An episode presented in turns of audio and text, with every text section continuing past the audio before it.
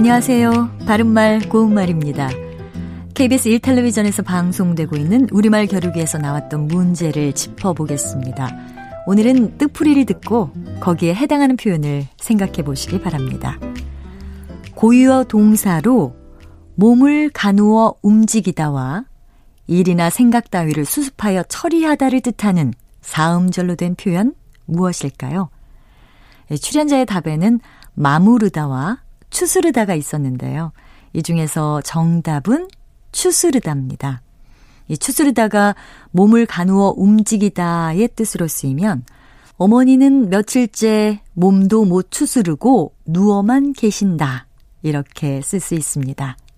또 일이나 생각 따위를 수습하여 처리하다의 뜻으로 쓰이는 경우에는 이번 사태를 잘 추스르지 못하면 더 큰 문제가 생길 것이다. 이렇게 말할 수 있습니다.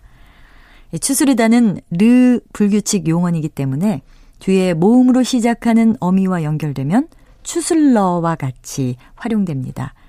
간혹 추스르다를 추스리다나 추슬르다로 잘못 알고 있는 경우도 있으니까요. 주의해서 사용해야겠습니다. 참고로 출연자의 답에 나왔던 마무르다는 물건의 가장자리를 꾸며서 일을 끝맺다와 일의 뒤끝을 맺다를 뜻합니다. 예를 들어서 저고리의 단만 마무르면 한복이 완성된다. 종결 어미는 문장을 마무르는 구실을 한다. 이렇게 사용할 수 있습니다. 바른말 고운말 아나운서 변희영이었습니다.